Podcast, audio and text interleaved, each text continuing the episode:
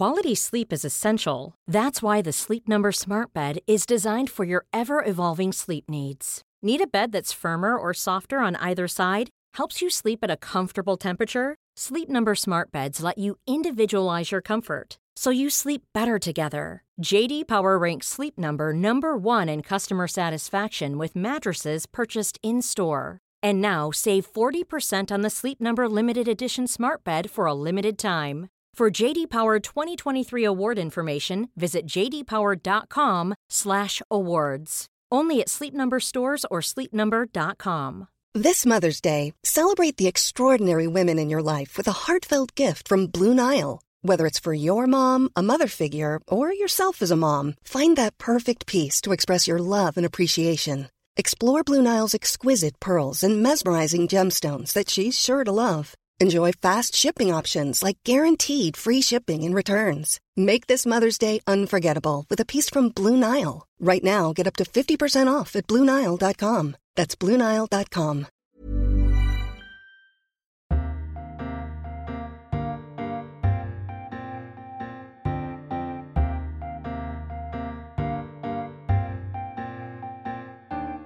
Welcome to a brand new edition of Freedom Books, Flowers and the Moon, the podcast brought to you each week by the Times Literary Supplement. My name is Stig Abell and I am the editor of the TLS. I'm sitting here with Chief Pineapple Dodger.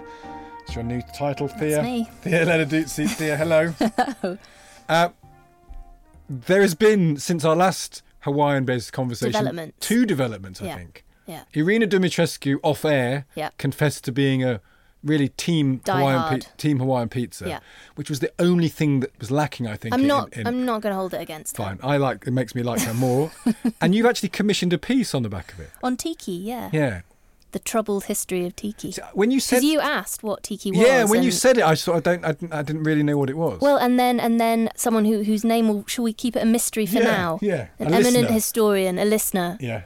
approached me off the back of your question and my inadequate answer, I think, to say that some two thousand words should cover it. So we are going to get a history of tiki, Yes. which is a sort of cheapening of Hawaiian culture Is, uh, which is under, appropriation. and undergoing a, a resurgence at the moment. Really, yeah. So we're going to get a piece on that. Mm. So people, you know, that's that's creative commissioning at its best, isn't it? Our weird obsession with Hawaiian pizzas finally. Yielded fruit. Yeah. Sorry, I enjoyed that far no, too I much. know, I know. Embarrassing. I was going to let the si- I was going to let the silence linger, but I won't. uh, if you want to subscribe to the TLS, here's a special offer for you. If you live in the USA or Canada or Hawaii, for that matter, go to podcast.the-tls.com. If you live anywhere else, including the UK, then go to the-tls.co.uk forward slash pod 19. This week, the theme of the paper is gender, and we start with a new biography of one of the 20th century's most iconic feminists, Susan Sontag. According to Elaine Showalter, she was avid, ardent, driven, generous, narcissistic, Olympian, obtuse, maddening, sometimes lovable, but not very likeable. So we thought we'd better ask Elaine to fill in the picture some more. I wonder how many of those adjectives might be used to describe the hero of the French Revolution, Maximilien Robespierre. There's a new biography of him out in French, subtitled L'homme qui nous divise le plus. How's that? It was all right. You should have just kept I going. know, I know. I've got no faith in my pronunciation abilities. Anyway, Patrice Higonnet will try to reconcile the contrasts. Plus, the Downton Abbey film is out, and for reasons which I can't quite now recall, we asked A.N. Wilson to review it, along with the new edition of the Almanach de Gotha. It's a festival of poshness, and he'll be in the studio later to explain it all to us.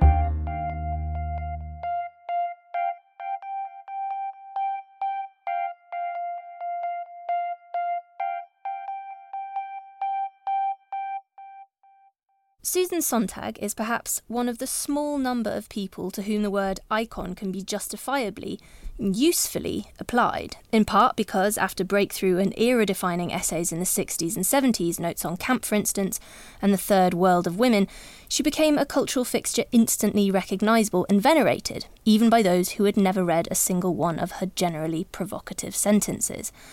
Sontag became a symbol, a representative for a certain type of intellectual, the liberal political feminist, who told us we'd been looking at everything wrong or just not hard enough. She was an unprecedented cultural figure, in the words now of her official biographer Benjamin Moser, who combined the mind of a European philosopher and the looks of a musketeer.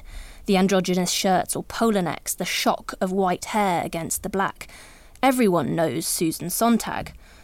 Or do they? Because, of course, the other thing about the icon word is that it obscures myriad realities and it's ironic that this writer, who repeatedly warned against mystification of elaborations and structures that distract us from seeing the thing for the thing that it is and does, should herself have become enraptured by the myth that surrounded her.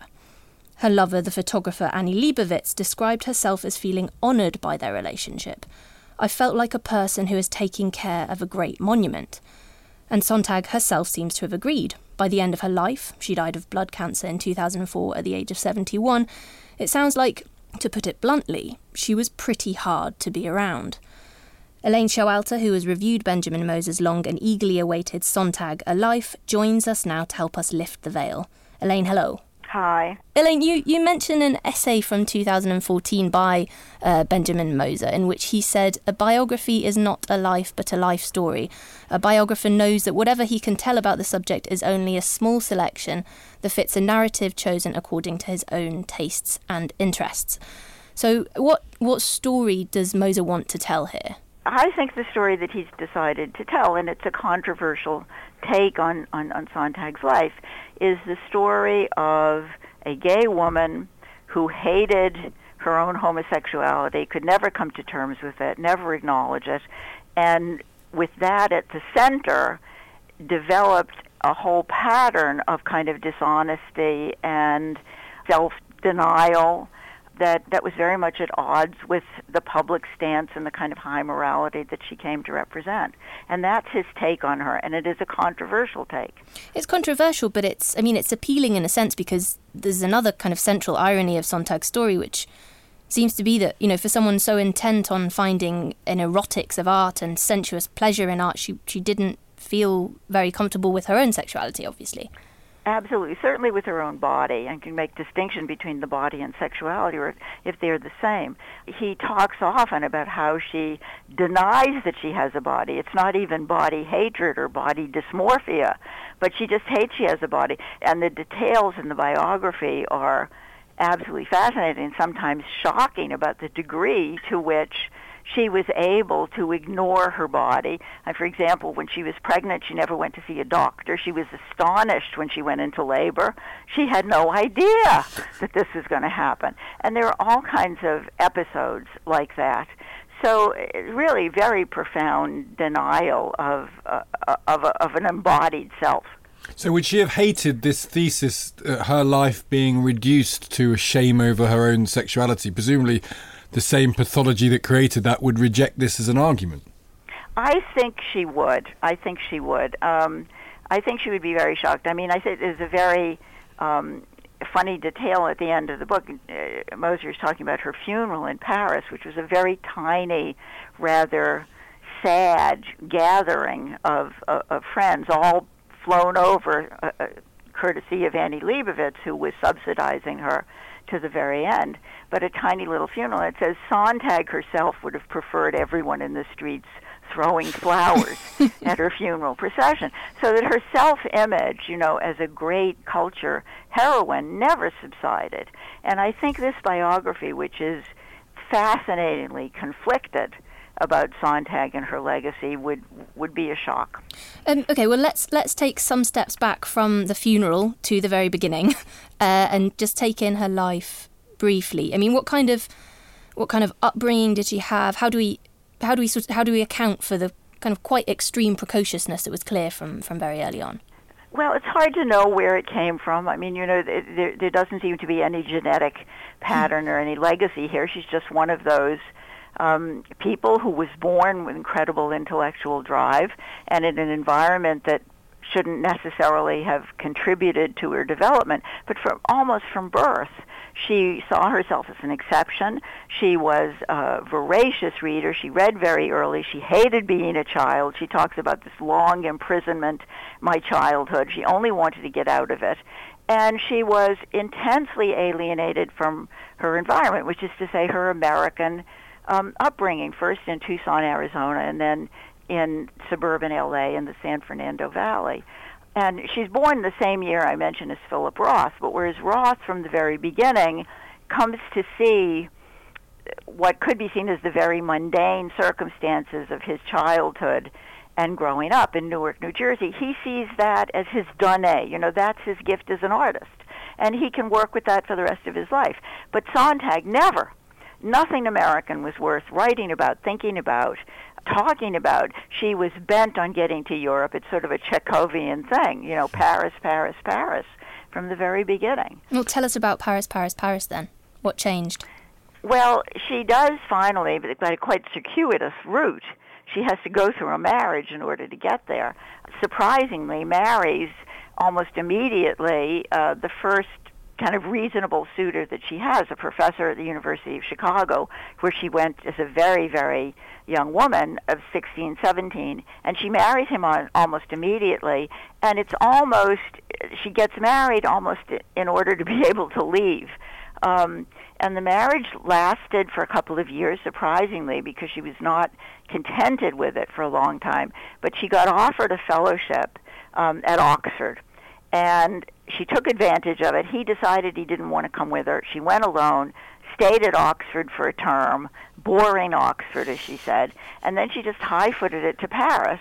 And that was it. She got to Paris. She found her milieu. She found her tribe um, of existentialists, of bohemians, um, uh, of artists, and that was an identity she'd been seeking consciously all her life. There's a line in, in the Moser biography where it says that she had no real lineage, and you sort of you describe her as a sort of sense of sort of Coriolanus figure who sort of creates herself. Yeah. Do you kind of feel? I get this from you. You feel that that does dis- disservice to strong, brilliant intellectual women who went before her. Did, did she ever no, see it? Did you see? Did she ever see herself in that line? Do you think? Well, I think she did, and I think this is where I would take issue with Moser's concept. I mean, and I think he, you know, he said in that art, that, that interview or that article in the New Yorker, he says every every biography, it's not a life, it's a life story, and he comes very forceful about that. This is a life story. It's his particular take, and absolutely right. And I think you know it's really interesting, and exciting, can be described and evaluated. But I don't think it is the only take.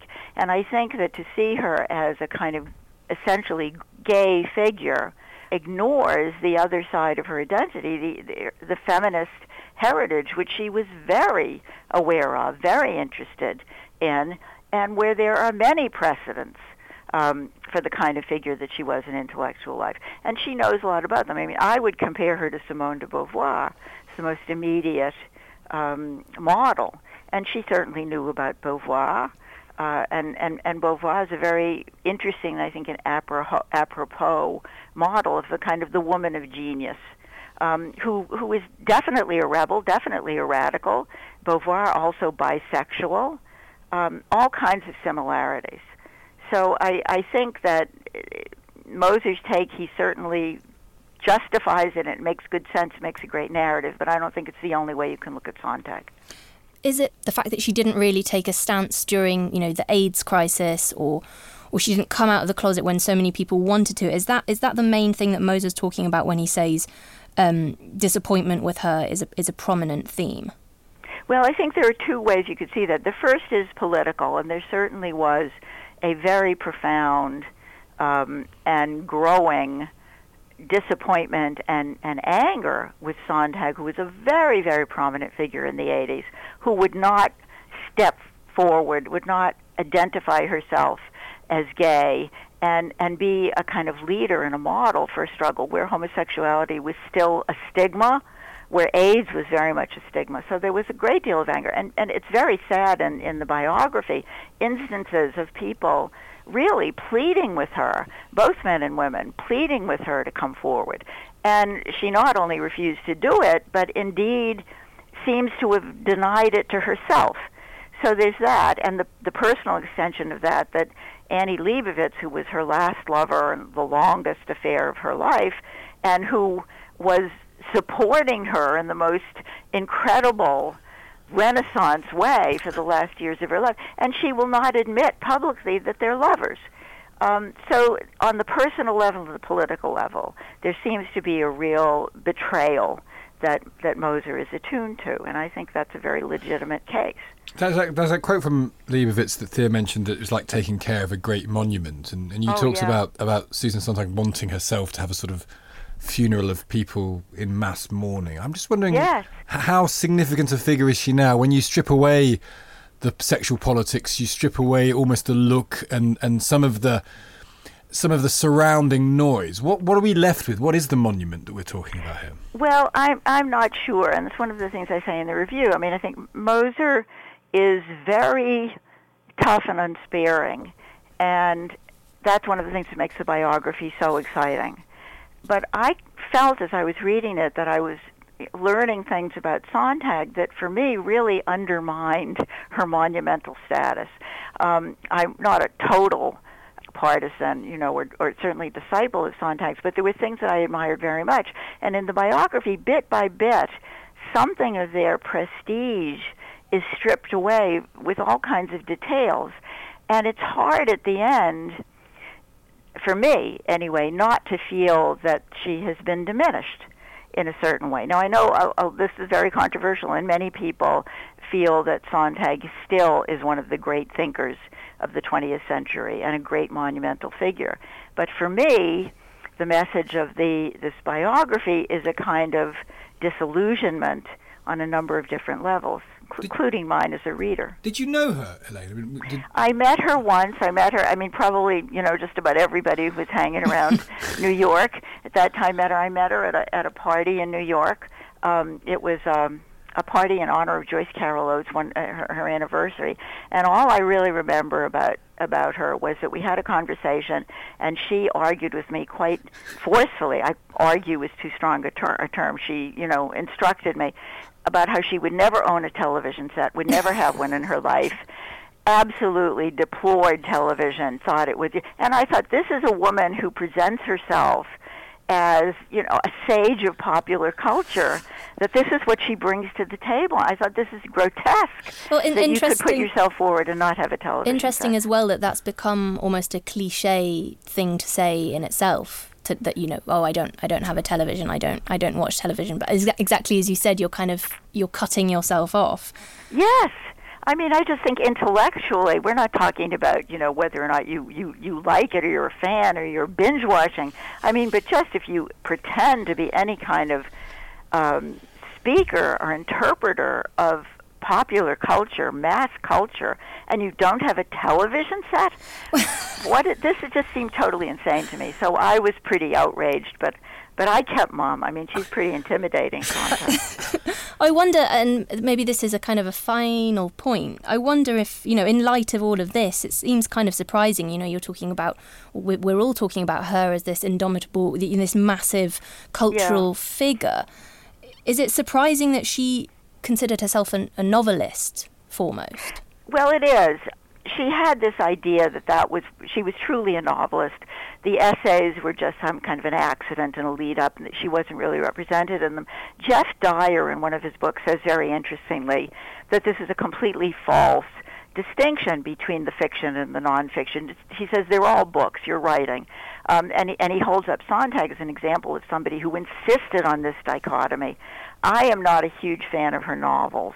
I think some of the short stories or short pieces are quite wonderful, and that was a she was good in that mode. And yet, in the book, Moser brings out points about some of them that that also undermine some of that fiction as well. I don't think she had the capacity of empathy, or something else Moser mentions about it, the capacity to really understand other people that you really have to have yeah. to be a great novelist.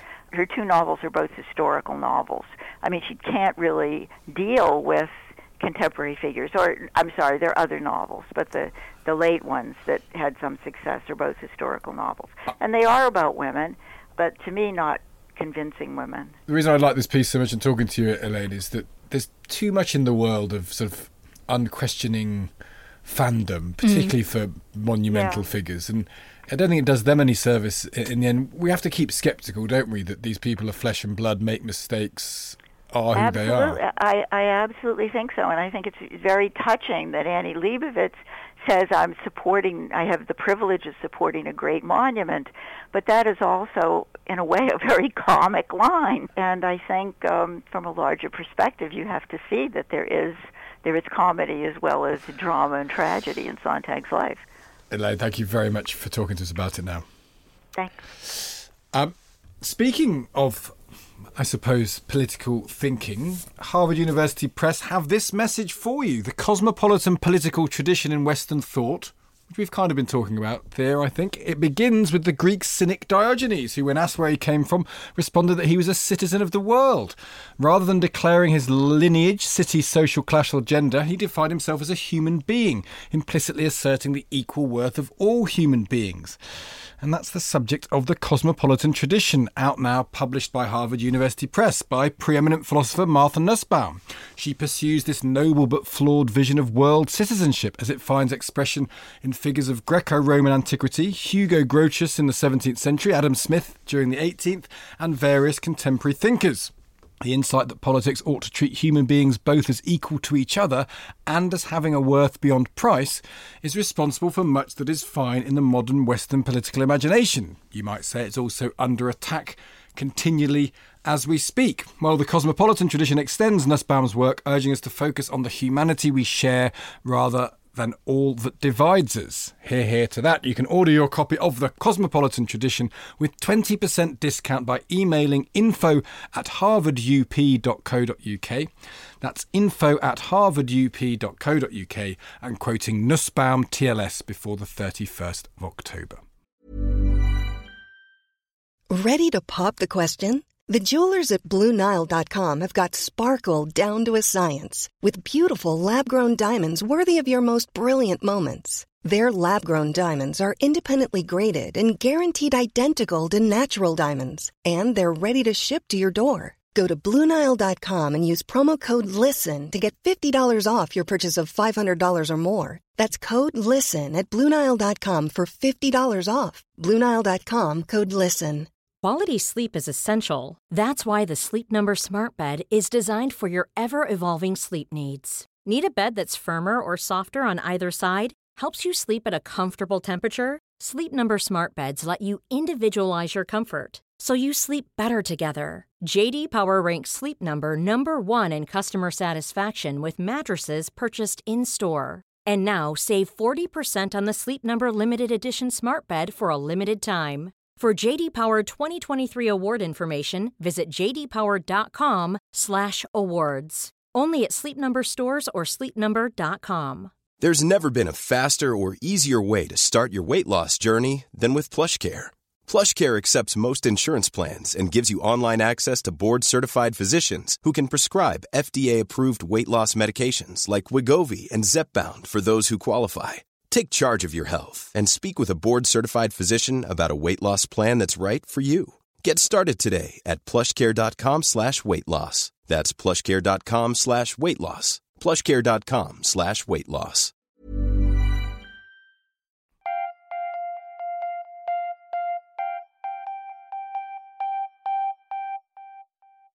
The question, who was Robespierre, is apparently not a straightforward one. Hero or monster, a tyrant or symbol of incorruptibility. Marcel Gauchet's new biography attempts to go beyond such binary questions, and Patrice Higonnet has been examining the result. It means considering the question of just how revolutionary was Robespierre's actual philosophy, especially at the beginning. He was a liberal in support of a free press, the rights of people to own their own property, the rule of law. And yet, this was a man who has become, to some, the very embodiment of the terror, unleashing the unremitting violence of the revolution after the fall of the French monarchy. So, clearly, a figure worth exploring some more. Patrice Higonnet joins Thea and me now. Patrice, hello. Hello. Um, how would you summarise the career, I suppose, of Robespierre to an English audience? What do you think we collectively should think about him when we hear the name? Thinking about the very broad pictures of what Americans at the same time, at the end of the 18th century, and the English and the French thought about what an ideal society would be like. One of the interesting aspects of Robespierre's personality is that he was very hostile to the English Constitution and even to the drift of the American Constitution. And that was because, for him, the idea of an ideal society, and that's really the great theme of his whole life, was individuals who were realizing themselves. That is, he described himself as an individualist, and he was in favor of freedom of association, freedom of speech, freedom of electoral rights, and all the rest of it. So he wants to have an individual he never got around to thinking much about women. Okay, but, um, that for men in any case were going to realize their individual becoming, their inner selves, in a collective frame. It's the reverse of what the reality of English life is like. It's the reverse also of uh, the Federalist Papers of Madison, which are exactly contemporary to this.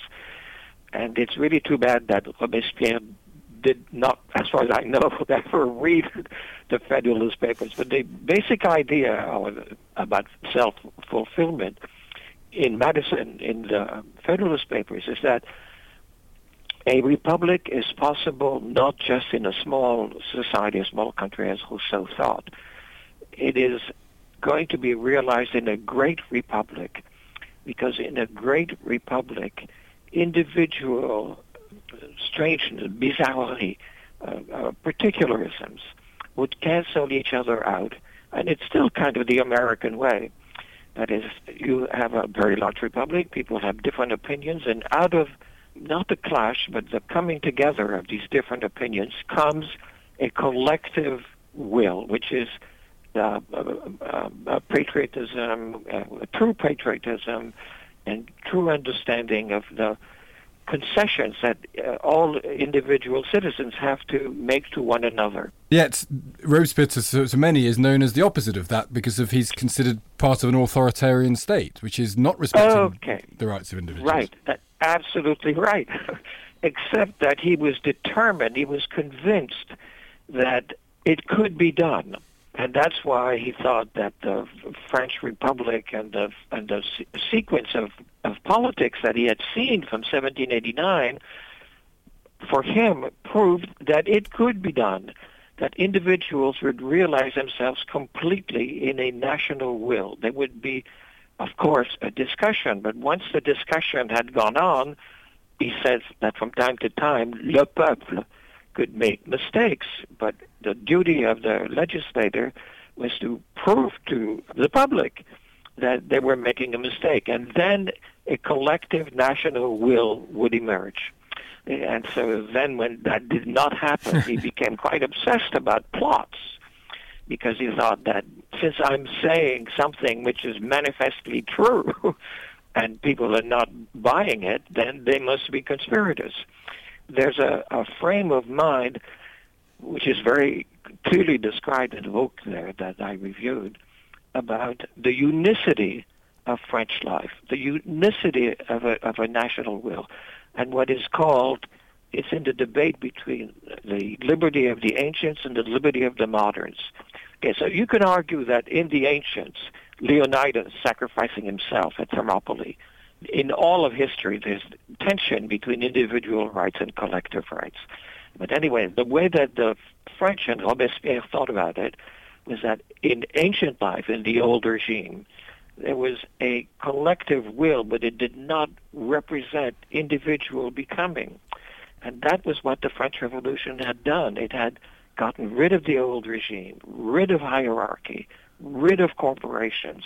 And oddly enough, what we think of as uh, when Marx said that the Le Chapelier law, which made of uh, labor a commodity that every individual sold and bought and sold, for Marx, that was the epitome of a horrible capitalist society, what we today would call predatory capitalism. Okay, so the ancients in Robespierre's mind were collectivists. I mean, it's exactly the reverse of what is assumed about how Robespierre thinks. So he thought that the ancients put collective will in front of everything. He said that what the French Revolution had done was to create the liberty of the moderns, individualism. But that isn't true, is it? I mean, that, that doesn't seem to bear connection to reality, or does it? that is our historical experience. That did not work out, okay? But the point is that Robespierre was convinced that individualism, the right of every, again, man, not woman, okay, had civic rights, and they even had a kind of social rights. And they were they had a right to the what he called the zèle compatissant. That is, we have to every individual has to be uh, completely aware of the unhappiness of others. And there was in Jacobinism there was a fête du malheur. That is, people who are unfortunate and who uh, deserve the help of people who are rich and fortunate. So, what Robespierre is very hostile, and he's not hostile to rich people. He says that that's part of life. But what he says is that what we would call hauche capitalism was immoral. Uh, so there's a, a responsibility of, um, well, if you go to a, a, a state school, the child will learn not to detest people who are richer than he is. And the rich children will understand that the poor children have rights. And that kind of that's kind of the way that we think what a public school should be like. It should encompass rich and poor, fortunate and not, and it will work, okay? And that's what Robespierre thought would happen. At what moment did he realize was it a sort of a sudden moment of realization that that wasn't going to be the case? And basically, what I'm asking is how does a pacifist, you describe him as a model liberal legislator, how does such a man become an insurgent who is executed? The idea, it's very interesting, and that's one of the points that the author of this book made, which is really very interesting, which is I, in his last great speech on the 8th Thermidor, Robespierre said that it was very important for the Republic to be pacifistic and prosperous, and that he saw that the effect of a war had been uh, disastrous. And he said, if, if we don't do anything about it, it's a disaster that's going to go on for two centuries. I mean, it really is very prophetic. And in 1791-92, he was one of the very few people who were hostile to a declaration of war. Uh, he was pacifistic, and then what he thought in his mind's eye, well, the French have voted to declare war on at first on Prussia and Austria, and then in uh, January of the following year on England. He thought that well, we find ourselves in this state of war. I was against being in the state of war, but now since we're in a state of war with monarchies and selfish, uh, arrogant nobles, uh, or corrupt English parliamentary representatives who are not really representatives, now we have no choice for the sake of the republic, for the sake, for the sake of perpetual pacifism we have to have a war. That's the, the, the argument, is that the, the French Revolution, which was about the harmony of individuals and the collective good, and then of the French collective good with the collective good of all of Europe. He didn't think he didn't think much about women, and he did not think much about the rest of the world. We're gonna have to leave it there, Patrice. But it, what strikes me, okay. listening to you and, and, reading this, is it's a it's a very modern sensibility. A, a man very of, modern. a man of contradiction, the man of uh, one level idealism, and then when that idealism gets compromised, are willing to go all in to to, to see the result and that sort of conflict between ideal and reality and the musing on it feels like you know a statement of the modern condition he thought and everybody thought they understood rightly that the French Revolution and the Declaration of the Rights of Man and the fall of the Bastille was the beginning of a new age, and that somehow uh, all of the uh, horrible things of the past would vanish. And he, he thought that about his, private life, and and we have uh, in our own sensibility uh, we've got Boris Johnson, we've we've got Donald Trump. Everything seems to be going wrong, and everything seems to be kind of crazy. and so we have the feeling that somehow we're in a state where confusion is the natural situation of, of citizens of goodwill. In, in other words, his, politicians, modern politicians, need to start reading history a bit, with a bit more Oh. uh, focus. yes, I don't think that Donald Trump is really ever going to. no, I can't see. I can't see him picking up a, a copy of I think Marcel Gauchet's book. Yeah, I think just read, just reading a book would be a, would, would be a good start. Uh, Patrice Higonnet, thank you very much indeed. Okay, thank you. Um, Bye. it, it does strike me listening to to that that this sort of you know there's there's echoes of all sorts of people you know there's this sort of corbynism uh, argument someone who has these very clear ideals and then how do those ideals manifest itself into practical reality that's been a that's been a kind of the issue central issue of left ifs movements forever that you have Yeah. ideals and reality is grubby and how do you preserve the ideals while still getting things done in the real and world how long do you wait for things to change? And yeah, I mean, I hope it's not too much of a model for us because you know we didn't get much into the terror, but you know, the more I read about the French Revolution, some fifteen thousand people trialed on Yeah. put on trial and executed. Was yeah, it? Yeah. let's. You know, we didn't get to Is the that Gilets still to come? Well, we are talking about this, and the reason I think Patrice mentioned this, we're talking, we're recording this, and Elaine Showalter kind of wanted to talk to us about this off air. You know, as the Supreme Court rules against Boris Johnson and says that people have been breaking the law in a breathtaking fashion, and Donald Trump may be impeached. There's now return talk of him being impeached in America. It does feel that structures are, are wobbling, doesn't Mm. it? And so it's not entirely crazy, although we hope the, the end is different. Than the to- guillotine doesn't make a comeback. yeah, but you know, people like Robespierre are it's a, are modern characters, aren't they? They are, yeah, in in very in very many unsettling ways. Yeah, that's very true.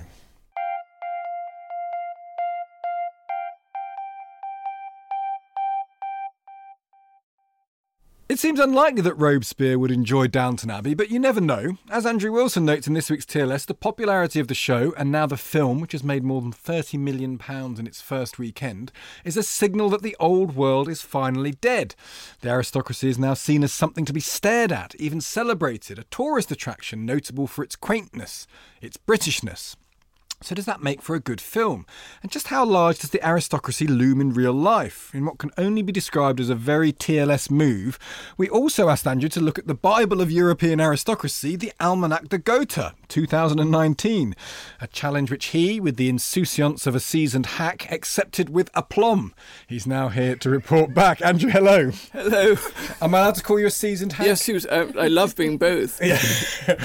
Uh, Tart would be another. a tart. Oh, yes. But anyway, hack. Tart is now not adjective. No, Well, and you- also it's politically incorrect. So let's say ha- let's say hack. We'll say hack. Uh, let's talk about. You'd mentioned throughout your lovely piece the fantasy behind Downton Abbey. What is the fantasy? Well, it's all fantasy. I mean, you, you mentioned Robespierre, but in a way, you could say that Julian Fellowes, who I imagine would not like Robespierre in real life, No. is doing Robespierre's work for him because he's actually hammering what's last left, what's left of the aristocracy into the ground and making it into a kind of tourist attraction.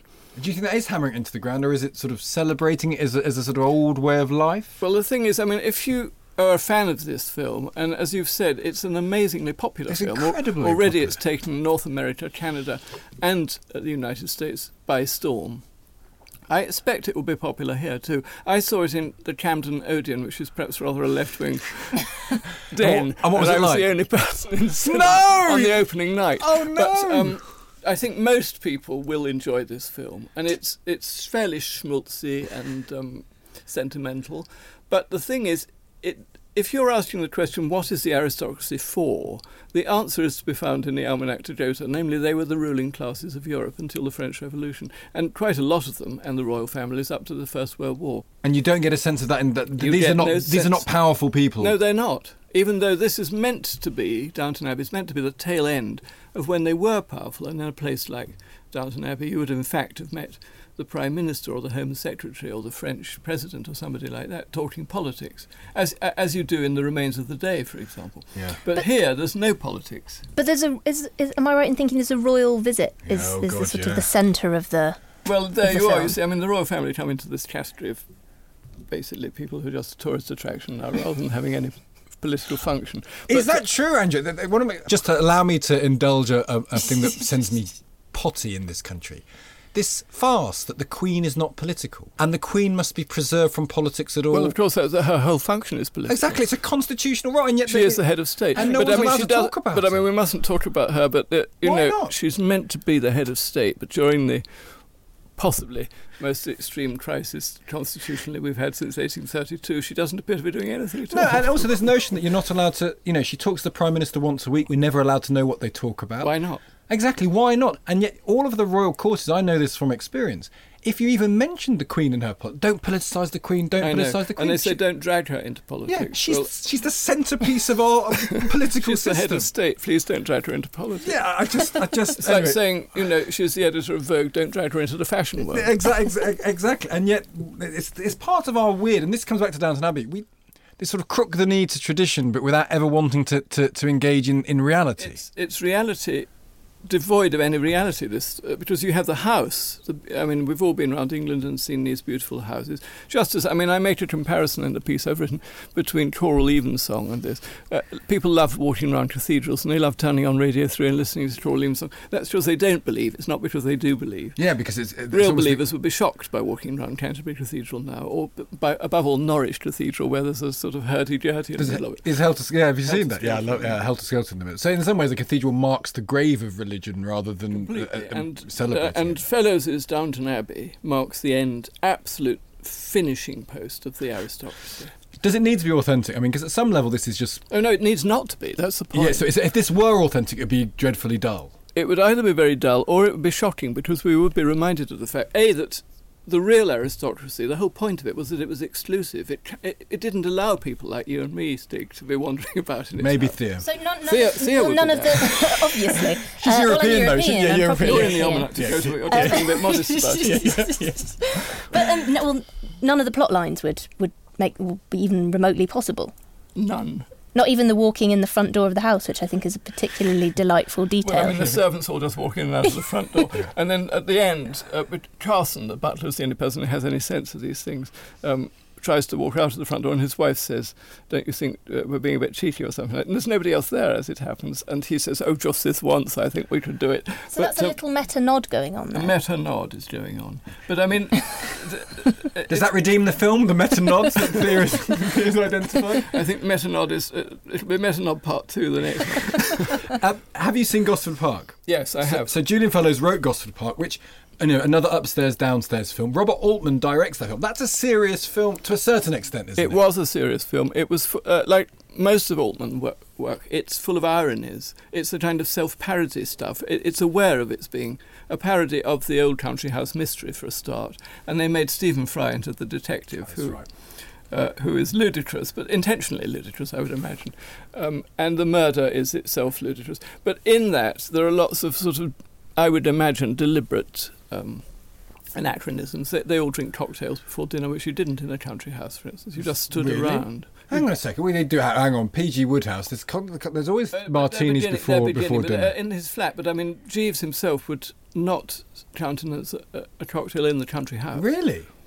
Are you sure about that? I've got a feeling. in Well, I've got a there feeling was actually they- in your very paper before you arrived. There was a correspondence about this. Oh, really? Just somebody wrote a review, I remember, about Gosford Park, and there was a question of whether, you, because one of the details in Gosford Park is that the Bloody Mary gets smashed. Oh. And the question is, when did the Bloody Mary arrive in England? And also, would you have drunk one in But polite people- society? People are obsessed with this, isn't it? Is it's it kind of a patho- It's kind of a societal pathology that we do want these country houses to want- exist, don't we, We want that- them to exist, but we wouldn't like to be there ourselves because they'd be looking down their noses at us. and they'd actually be. They'd have stitched up the country. They'll have. They'll, they'll be running things to their own. Well, the whole point of them is that they were for people who had stitched up the country and were, when they weren't shooting and looking at their great artworks and having grand dinners, they were running the country. Um, that, that's that's what justifies the Almanach de Gotha and doesn't justify the English country house without an aristocrat to live in it. Let's talk about the Almanach de Gotha because I kind of knew what it was, but not vastly. What, what what's its And purpose? of course, it, most of us only know about it It was in the four quartets. T.S. Eliot imagines all the of humanity in the past being drifting away like an underground train, Yeah. and and among the other people, the Directory of Directors and the Almanach de Gotha going uh, into the dark. yeah, and Proust mentions it as well. And Proust is obsessed by it, of course. Because most of Proust's friends either were in it or wish they were in it, and most of the characters he writes about are the sort of people who are in it, i.e., not people like the English aristocracy, whose ancestry might only go back two or three generations before you come to a bank manager or a rich lawyer or something. God forbid. God forbid. I mean, you, you remember the old ladies in Proust. Um, aristocratic old ladies, when a member of the French royal family comes into the room, they turn their backs because Yeah. the French royal family had married into trade with the Medi- when they married the Medici. Um, And Swann is never truly well. And Swann, and Swann Swann, is- is, friends with the Prince Regent, isn't Swann, Swann is friends with well, uh, he, he's friends with the Prince of Wales. That's Prince of Wales. Yeah. Um, but I mean, he he- he's the sort of clever person that you'd have as a court jester if you were a proper aristocrat. I mean, not that not as a jester, but, uh, but but as a man at your dinner table because he's cultivated and funny. And So what's the point of it now? It's 2019, Andrew. Uh, this is a this book is effectively. Uh, do you know what it reminded me of? A wisdom for posh people. It's wisdom of the posh. yeah. Uh, it's a strange book because you open it and the first stuff is all the papal court and all the cardinals. They're all still there and they're still doing what they were doing in the time of the Medici. I mean, i.e., they are exercising power over the church. Then you turn to the royal families. Well, most of those are extinct. Yeah. And the ones who aren't extinct, like the Danish or the British ones, uh, don't apparently have very much to do. We've already discussed the, Don't get me started. again the head of state. Um, won't get you started. Yeah. But um, then you turn to all these great families whom we come across in our history books, who apparently, you know, we know they're still there. There was a case in the paper the other day of the, the former German emperors, the Hohenzollerns, suing the German government for all their palaces and treasures to get them back out of the galleries. They're still there, and they're still, many of them, extremely rich, but of course they have no political power or function. But they have history. They have history, and it's real history. It goes right back. Not like us, because you use a phrase here which I'm considering putting on a mug or T-shirt. Britain is an archipelago of parvenus. I said that's what somebody like Proust would think Yeah, we yeah. were, and uh, we are, of course. Because if you look at the even the sort of grand families, like the Marquises of Salisbury, for instance, who provided uh, greatest Victorian Prime Minister, who provided Queen Elizabeth the First Minister, it, it, it pretty soon cascades down into being yeoman stock uh, by the late Middle Ages. Whereas, um, is, that, is that a good thing or a bad thing, Andrew? good thing in my view. Yeah. Uh, I mean, it's why it's why ours survived. Our so-called aristocracy survived because you could anyone can join the aristocracy. Witness all the Tony Blair appointments. into So it's the- constantly refreshed it's rather than constantly being completely sealed Whereas off. It, it, the, the, what really did for the French ones in the time of our pal Robespierre uh, was that it was completely sealed off, and you couldn't. You couldn't get on in France unless you belonged to the aristocracy, and in, indeed in Russia you couldn't go to a university unless you were uh, an- technically an aristocrat. So would Ro- Robespierre has won in a way because if the aristocracy survives, it's sort of pastiche, it's fodder for Sunday evening TV, it's cartoon, it's, It's theme muted. park. It's so in some ways utterly Robespierre, Robespierre would, would be pleased. He would be delighted if he saw Downton Abbey. He'd rub his hands and think, "This is what I've been fighting for." If I knew I could do it by showing Downton Abbey, I wouldn't have chopped anybody's head Yeah, exactly. There, there would have been, there would have been no need for the terror at all. Uh, there's another great quote in this from A.L. Rowse saying that the peak of civilization is the late Victorian country house. Is there an argument? I mean, what yes, is- you see, Rowse, who was a Marxist Yeah. convert to um, a kind of sentimental Toryism, he really believed that. And so what's so great in a way, it? he was right because if you look at them, they're objects of fantastic beauty the houses and the parks and the way it's all done. And that's what we still, when we pay our money to belong to the National Trust or something, that's what we're going to see, to enjoy all that. At the same time, as we've already said in this conversation, there were great political conversations, etc., happening against this background of stupendous meals beautifully served by Carson and Mrs. Patmore type people. And um, the way of life, which was essentially gentle. I mean, I think that's one of the things he thought was good about it. Yes, they were killing a lot of wild animals during the afternoons before they came back for their grand dinners. But, but um, if you look, look back at the times of the medieval papacy, let's say, or the pre Reformation aristocracy in England and, and the Wars of the Roses, it was all very violent. Yeah. Whereas the country house, uh, you've already mentioned P.G. Wodehouse, and it's in a way just waiting for a P.G. Wodehouse story to be set in it, isn't it? even though it's based, I suppose, on you know the reason why I think it's so tempting now is because they don't have to work, they don't have any of the sort of pressures of modernity on them, but they are ba- they have that because of the suppression of people who are doing all the work. Arguably, yes. I mean, uh, Must be one of the things that one of the things that Fellowes puts into this film is the, to my mind, very questionable idea that country houses still exercise a wonderful social function by providing a focus for the locality as well as lots of employment. Yeah, because these are people who wouldn't be able. They're effectively indentured. A lot of these people, An so that lot, yes. so they wouldn't have been free to work. Their lives would have been pretty brutal and Pretty tough. Pretty brutal, many of them. And that allows the And certainly the lives of the servants, the people like Carlson who are loving it, and, and all that looks so clean. I remember a very posh old lady who'd been alive in the 20s and 30s saying to me once, What you can't imagine is that the upper classes were so mean uh, that they never gave anywhere uh, to their servants to wash. So when some grand flunky opened the front door of a big house, all wearing sort of beautiful uniform, etc., the stink was absolutely overwhelming. Because they didn't regard them as as They weren't equal, human beings, equal really. human beings. And is it? I mean, is it bad that because at one level this is sort of crap Sunday evening escapist TV, Yes. but it's a sort of mini industry. The film is taking o- over the world. Does it matter that these sort of things aren't dealt with properly, or should, should we stop being po? Should I not be po-faced about it? Well, I, I'm I'm a bit divided. I mean, I am quite po-faced about it, and it must be underlined. This is total crap. I mean, it is it is real crap, and that, hence its huge popularity in Canada, America, and here. Um, don't let's don't let's beat about the bush. It is absolute total crap, badly acted, badly written, etc. But uh, at the same time, it is purveying a sort of lie, and if one was being serious, one would want to have more books like um, The Remains of the Day, in which the political involvements of the upper classes, some of them a bit dodgy, as in The Remains of the Day, many of them not. yeah. And it's interesting. I don't know. You might know the answer to this. I, I don't. Uh, is Downton Abbey? Does it exist in? I don't even know if it exists in Italy or, or France. Could it? Oh, I see. Exists? Has Yes, it been that- that's a translated? really- Would it translate? That's a really I mean, interesting Yeah. question. I think Americans like it because they have this sort Yeah. of sl- th- And this sort of romantic they've ne- view of and they've never had a past. yeah. Yeah. So, they, so it doesn't matter if inventing one. That's even more of a, a archipelago of parvenus. Yes, exactly. That's why they. That's why they love it. It's a 'cause they- continent of parvenus. Exactly. Whereas you see in France, I think it's a rather dodgy area. Yeah, I can't imagine it selling. I'm gonna have to look that up. Do you think after it's? this Can you imagine people th- sitting in? I can't imagine people. I can't really. Although my Italian grandma, she speaks very good English. Is Well, she certainly used to. She can't. She can't be bothered Duchessa that you're anymore. Oh, definitely neither of those two. I'm, I'm afraid. Um, but she absolutely loved the uh, 1996 or whenever it was Pride and Prejudice adaptation.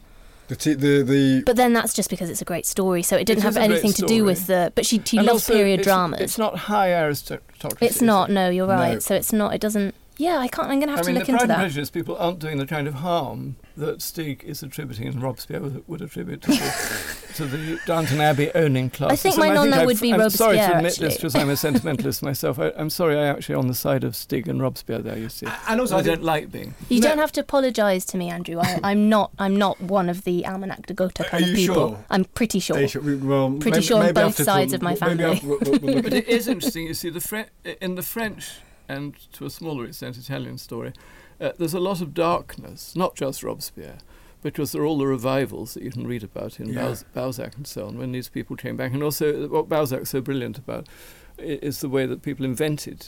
Once it had been abolished, as it had been in England several times in many ways, then you should invent these things. And all these people claiming to be peers of France in Balzac, they, you know, they, Yeah. t- they turn out actually just to be Napoleonic soldiers or something like But that. But maybe we all want to be. I mean, so I'm sneering at this slightly because it's not my thing. But you know, I love P.G. Wodehouse, which at one level is a sentiment, sentimentalization of this world. Yeah. Henry James. Yes, I've just. I've It's- just read um, Elizabeth Jane Howard's Cazalet Chronicles. I know it's different. I know it, they're not aristocratic, but there is that to me is about as close as as escapism into a country house can can Yeah. get. Yes, and um, if you think of the fondness that people have, I don't have it, but um, there's nothing wrong with them. That all the Anthony Trollope novels Yeah. set, set Yeah. in the Duke of Omnium's house and so on. Whereas you, because you got me reading Anthony Powell. Well, Anthony Powell is slightly different. 'cause Uh, it's a kind of bohemian. It is, version. and actually, although because I read it after we spoke, um, and there is a little bit of aristocracy, but it is much more s- urban,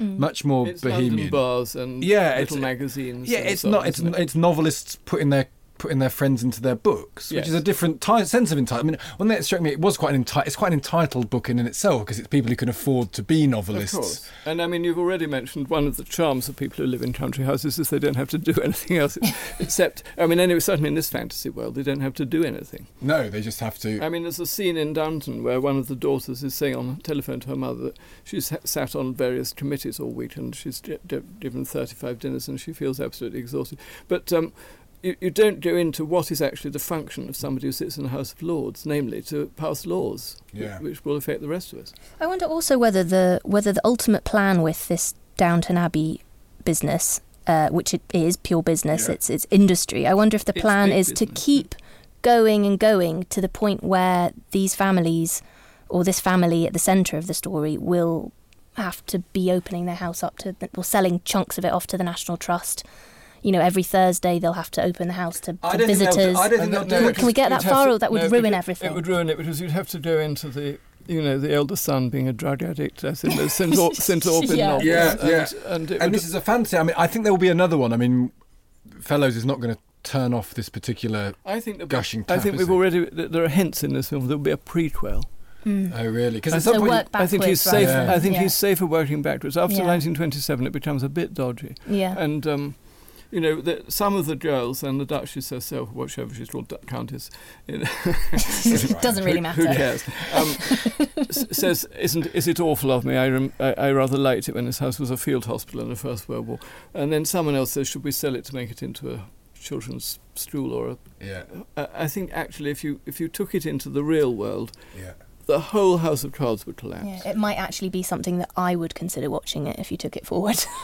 well, of course. We're now being. It would be interesting, but it would, I'm afraid, yeah. demand it would demand a writer rather more subtle than Julian Fellowes. Yeah, I think there's something in that. Although, like I said, I'm a rank sentimentalist, really, and so I'm, I'm no better. I'm not, I mean, the thing is, the difference in quality, though, P.G. Wodehouse is sentimental and escapist, but it is brilliant. It oh, is brilliantly written. I, I mean, I think Wodehouse just has created a world which happens to be about upper class people, but they're all his own invented characters, aren't they? Yeah, but it is sentimental in the sense that no one is particularly bad. It's Arcadian. There's a kind of. It's know, arca- it is Arcadian. The, that's true. The problems aren't bad. It's certainly the, Arcadian. Yeah. I, I would, if we had another seminar, uh, uh, the difference between Arcadian and sentimental. All right. All right. All right. well, I'll just leave people with the with the mental image of you A.N. Wilson clutching your almanach de Gotha on your own in, in Camden Cinema watching watching Downton Abbey.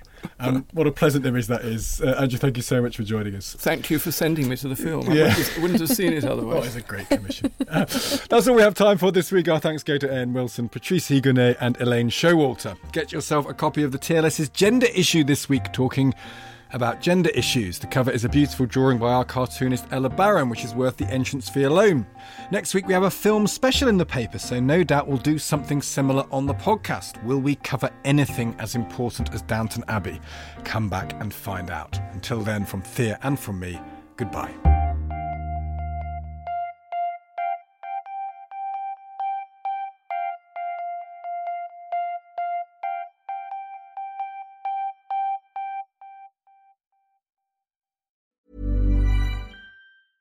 Mom deserves the best, and there's no better place to shop for Mother's Day than Whole Foods Market. They're your destination for unbeatable savings, from premium gifts to show-stopping flowers and irresistible desserts. Start by saving 33% with Prime on all body care and candles. Then get a 15-stem bunch of tulips for just $9.99 each with Prime. Round out Mom's menu with festive rosé, irresistible berry chantilly cake, and more special treats. Come celebrate Mother's Day at Whole Foods Market. Normally, being a little extra might be a bit much, but not when it comes to healthcare. That's why United Healthcare's Health Protector Guard fixed indemnity insurance plans, underwritten by Golden Rule Insurance Company, supplement your primary plan so you manage out of pocket costs. Learn more at uh1.com.